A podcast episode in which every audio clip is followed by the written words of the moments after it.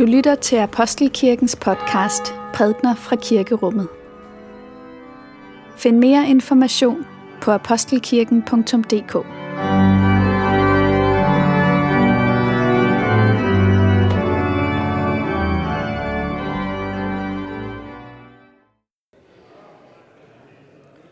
Godmorgen og velmødt til gudstjeneste på denne 20. søndag efter Trinitatis. Vi skal i dag lytte til Jesu lignelse om de onde vingårdsbønder.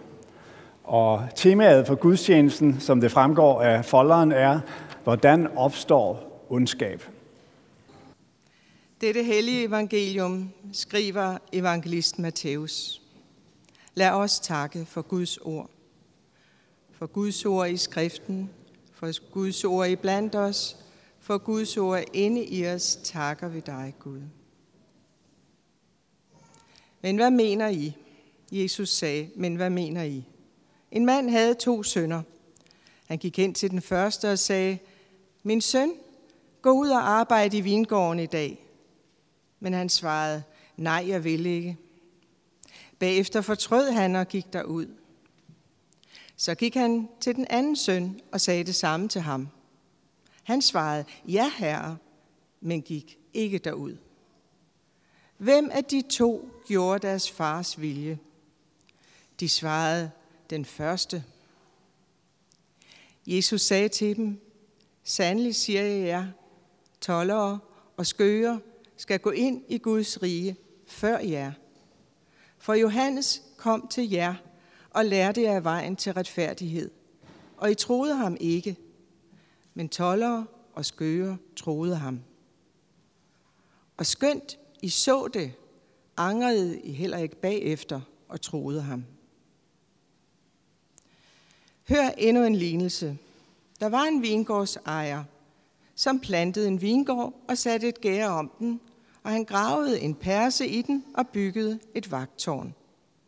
Han forpagtede den bort til nogle vinbønder og rejste udenlands. Da høsttiden nærmede sig, sendte han sine folk til vinbønderne for at få sin høst. Men vinbønderne greb hans folk, og en prylede de, en anden dræbte de, og en tredje stenede de. Han sendte nogle andre folk, flere end første gang, men de gjorde det samme med dem. Til sidst sendte han sin søn til dem, for han tænkte, de vil undse sig for min søn. Men da vinbønderne så sønnen, sagde de til hinanden, det er arvingen, kom lad os slå ham ihjel og få hans arv. Og de greb ham og smed ham ud af vingården og slog ham ihjel. Når nu vingårdens ejer kommer, hvad vil han så gøre med de vinbønder? De svarede ham, et ondt endeligt vil han give de onde og overlade vingården til andre vinbønder, som vil give ham høsten, når tiden er inde. Jesus sagde til dem, har I aldrig læst i skrifterne? Den sten, bygmestrene vragede, er blevet hovedhjørnesten. Det er Herrens eget værk, det er underfuldt for vores øjne. Derfor siger jeg jer, Guds rige skal tages fra jer og gives til et folk, som bærer dets frugter. Og den, der falder over denne sten, bliver kvæstet, men den, som stenen falder på, vil den knuse. Amen. Lad os bede. Må min munds ord og vores hjerters tanker være dig til behag, o Gud. Amen. Hvordan opstår ondskab? Det er altså det spørgsmål, som jeg har skrevet som overskrift over dagens prædiken og gudstjeneste. Og det er ikke noget helt let spørgsmål at besvare. Øh, vi ved, hvordan rådenskab opstår i naturen. Det går helt af sig selv, og det tjener et formål. Ikke sandt? Æbler rådner. Og det er godt, fordi så bliver det næring til frøene, kernerne, som så kan, kan vokse og slå rødder og øh, få styrke fra frugtkødet, der er gået i forrådnelse. Men anderledes er det med menneskelig rådenskab. Det tjener ikke noget højere formål. Og alligevel så sker det. Det sker i fællesskaber, det sker i vores egne hjerter, Jeg er sikkert e- ikke den eneste dag, at jeg har det sådan, at man sidder om aftenen og tænker tilbage på en dag, og så, så kommer man i tanke om noget, man har sagt. Og lige pludselig går det op for en, hov, det jeg sagde der var vist ikke helt rigtigt. Hvor kom det fra? Var det ligesom det letteste at sige i øjeblikket, og så, så røg det ud af munden, uden at man klart var klar over, hvad der skete? Eller, hov, jeg kom vist til at omtale et menneske illoyalt. Eller måske var jeg lige lovlig hård i min måde at få, for det der sagt på. Så den slags eftertanker tror jeg, vi alle sammen kender. Der indfinder sig ikke en øjeblikkelig erfaring af, det er det forkert, der, der er noget rådenskab her. Den kommer først senere på afstand, når man ligesom har fået tid til at trække vejret og, og, og, og, og se tilbage. Og den første impuls, det er jo at bagatellisere og sige, jamen kære venner, det er småting. Men der er stadig en lille stemme, en samvittighedens stemme, der siger, ah, er det nu også det? Gå tættere på, se nøjere efter, hvad var det egentlig, der skete der? Der blev tilbage i 1961 lavet et meget berømt eksperiment. Det var en, der hed Stanley Milgram, der lavede det, som skulle undersøge, øh, hvor villige vi mennesker er til at udsætte andre for smerte. Så forsøgsopstillingen var ganske enkel. Der kommer en forsøgsperson ind, eller to, der bliver så delt. Den ene skal tilføje den anden et elektrisk stød. Så sidder der en instruktør, øh, og hver gang den ene svarer forkert, så skal den anden så give ham stød, og det bliver altså højere og højere. Starter med 15 øh, volt, som jo bare er sådan en svag summen øh, og, og, og går videre til 300, så det sidste 450, hvor altså forsøgspersonen på den anden side af glasset sidder og, og, og, og vrider sig og jamrer sig og beder om noget og, og siger stop. Og den anden person, som skal give strømmen, er i tvivl, og det forekommer forkert.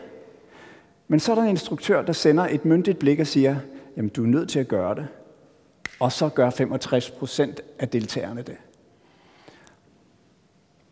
Så det her, det her forsøg er berømt, fordi det viser, det viser for det første, at autoritet taler stærkere end samvittighed.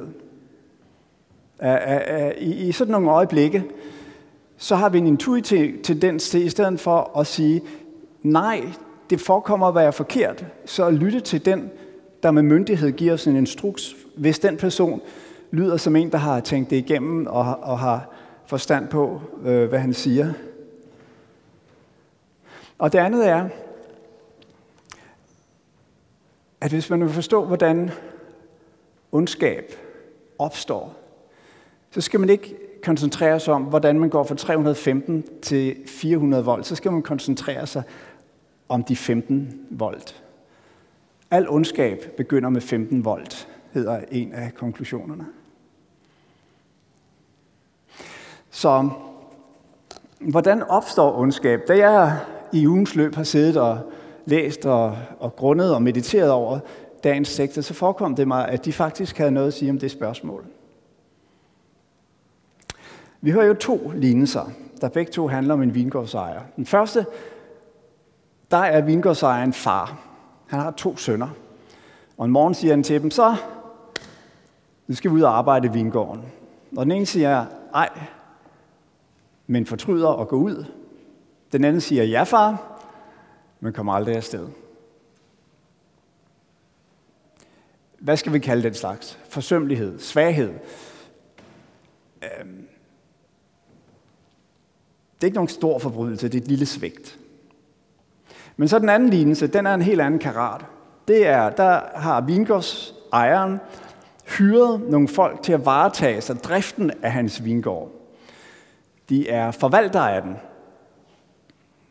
Der er indgået aftale, og øh, da han så sender bud for at få øh, afgrøden, ja, så ender det med afvisning, vold og til sidst med mor. Altså, der er vi oppe i, i, i forbrydelse i, i, i et ret voldsomt format. Så to meget forskellige historier om, hvad skal man sige, om rådenskab, om ondskab. Men, men på en måde også to historier, der hænger sammen. Og lad mig prøve at forklare, hvordan det forekommer mig, at det hænger sammen. Først de to brødre. Den ene, han siger altså først nej, og så fortryder han. Så der er altså været den her, hvad skal man sige, eftertanke. Han siger nej, så går der fem minutter, så sagde han, sagde jeg lige nej til min far der? Ej, sådan er jeg ikke. Og så går han ud øh, i vingården og arbejder. Den anden, han siger, ja far. Og hvad sker der så? Fortryder han sit ja? Nej, det står der ikke noget om. Tiden går bare. Og der er lige noget, han skal ordne ved computeren. Eller, eller man kan forestille sig en, en, en, en, en mekanisme i ham, der har lyttet nogenlunde sådan her. Alright, jeg har sagt ja. Min bror derovre, han sagde nej. Så der går ligesom et skæld ned igennem det her hjem. Der er ja-sigeren og nej-sigeren. Der er sådan den lyse side, og så er der den mørke side. Og jeg er heldigvis på den lyse side, det var mig, der sagde ja. Ikke også? Kort sagt, han har nyt sit eget ja. Han har, han har hvilet et øjeblik på lavbærene. Godt, at jeg fik sagt ja. Og uden rigtig at være bevidst om det, så er der opstået en lille sprække mellem ord og handling, hvor i rådenskaben har fået indpas. Han har aldrig rigtig besluttet sig for ikke at ville tage ud i den vingård. Han kommer bare aldrig rigtig afsted. Og Jesus han siger jo, at den her lignelse, den handler om forholdet mellem farisæerne på den ene, og sadukærerne på den ene side, ja-sigerne, og så tollerne og synderne på den anden side, nej-sigerne, som så tænker efter og fortryder, angrer og, og, og handler. Så altså, det, det, den proces, når man, når man sådan nærlæser den her tekst, så forekommer der, at processen handler om den lille sprække mellem ord og handling, hvor i rådenskaben, ondskaben ligesom øh, får indpas. Hvis vi så ser på den anden lignelse, altså den om de onde vingårdsbønder, ja, så er det jo historien om en, en vingårdsejer, som bygger en vingård, planter, planter den, bygger vagtårn og mur omkring osv., for at den skal være beskyttet, og så hyrer han nogle folk til at, at, at, at tage vare på den. Og det er jo klart, der har været en aftale der. Altså, I får løn for at gøre det her arbejde, og jeg får afgrøden. Så rejser han til udlandet. Det er en vigtig detalje i lignelsen. Så nu opstår der altså det her, den her afstand mellem dem, som står for driften, gør arbejdet, og så ham, der ejer den. Og man må forestille sig, at de her vingårdsmænd i den periode, der har gået, ligesom selvfølgelig har vidst, at der var en ejer, og han var derude et eller andet sted. De så ham aldrig. Han var langt væk. Så ejeren er ligesom gået hen og blevet nærmest et princip. Han var ikke rigtig til stede som person. Og, og på et tidspunkt, så er det måske forekommet, at det princip i grunden var overflødigt, fordi vi kørte jo meget godt selv. Og næste skridt er, at den der tanke om ejeren er i grunden en undertrykkende tanke. Hvorfor skal det her ikke bare, hvorfor kan vi ikke bare sige, at det her det er vores vingård? Det er jo trods alt os, der gør arbejdet, og det er så ikke meget rimeligt, at det er os, der skal få afgrøden. Og, og sådan, sådan må der have foregået en form for tankefølge, som har ledt til, at de her mennesker faktisk kunne få sig selv til at slå repræsentanterne øh, udøve vold over for repræsentanterne for vingårdsejen, og til sidst slå hans børn ihjel, fordi det forekom dem, at, øh, at, at det var i grunden deres øh, vingård, og den her vingårdsmand, han var øh, i grunden øh, slet ikke en skikkelse, der var nødvendig, og som de havde brug for. Så der, der forekommer mig altså at være en sammenhæng i de her to lignelser der handler om, hvordan ondskaben kommer ind. Og det viser, at den, den kommer ind mellem den, i den lille sprække mellem ord og handling. I det øjeblik, ja, sønnen tillod sig selv og, hvad skal man sige, nyde sin egen godhed, så var der åbent for fordærvet, for, for ondskaben.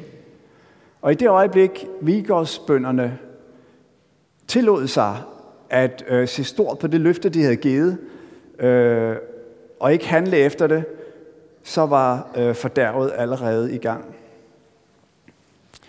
Der er et ord fra Jakobs brev, hvor der står, Vær ordets gører, ikke blot dets hører, ellers bedrager I jer selv. Så det er det selvbedrag, som dagens lignelse handler om. Selvbedrag, ja, det er jo en form for bedrag, man holder sig selv i, og som man altså ikke rigtig er bevidst om. Man kan sige, det starter med uopmærksomhed, så kommer forførelsen, og så øh, ender det i selvbedrag. Så umærkeligt kan ondskaben finde indpas i, øh, i vores liv, uden at vi knapt registrerer det som en, øh, en form for rådenskab. Men hvordan kommer man så af med den igen? Ja, der har lignelsen jo også noget at sige. Den taler om den første søn, som fortrød og gik ud. Det her med at, at fortryde, eller som det også kunne være oversat, at ændre sind. Ja, det handler jo om at have et rum i sit liv, hvor der er plads til anger, hvor der er plads til den her øh, eftertanke, hvor man lader sig indhente af minder om dagen og dagene, der er gået, som ikke nødvendigvis ligesom er med til bare at bekræfte den historie om en selv, som man, man gerne vil fortælle, men som også viser, at der har været noget, øh, der er gået galt. Og sætte sig ned en stille stund og bede Gud kaste sit lys ind over dagen, der er gået. Det kan i virkeligheden være en handling, som kan være med til at øh, klargøre vores sind og redde os ud af bedraget. Det er i dag reformationssøndag, den sidste søndag i oktober måned. Og det er 505 år siden, at Martin Luther han slog sine teser op på kirkedøren i Wittenberg mod afladen. Og, øhm, og det her, den her tekst kan være en anledning til at mindes den første af de teser. Den lyder sådan her cirka. Da var Jesus Kristus sagde, omvend jer så mente han, at hele den trones liv skulle være en omvendelse. Altså, ikke bare at man har sagt ja, og så regner med, at nu er jeg ligesom øh, øh, kommet over på øh, lysets side i modsætning til alle de andre, men at man må leve i en fortsat proces, hvor man prøver sig selv og bringer det frem i lyset, som, øh, som ikke er af Gud, og beder om tilgivelse og omvender sig. Det er det liv, livet i, i daglig fortsat selvprøvelse og omvendelse, som kan være med til at give rum for Helligånden og rense os, øh, så at vi ikke kommer til at blive fanget i bedraget. Lad os bede. O Gud, du ved og kender, det er i mine hænder og mine kræfter står, at jeg der ret kan dyrke, om jeg ej daglig styrke af dine hænder får. Knus selv mit hjertes stene, bøj høje tankers grene, giv ydmyg kærlighed til Gud og til min næste, min gang du selv befæste i dine fodefjed. Hold mig til dine veje, lad mig i døden eje trøst af din død og sorg. Så skal mit liv begynde og sig til livets skønne, når jeg af livet går. Amen.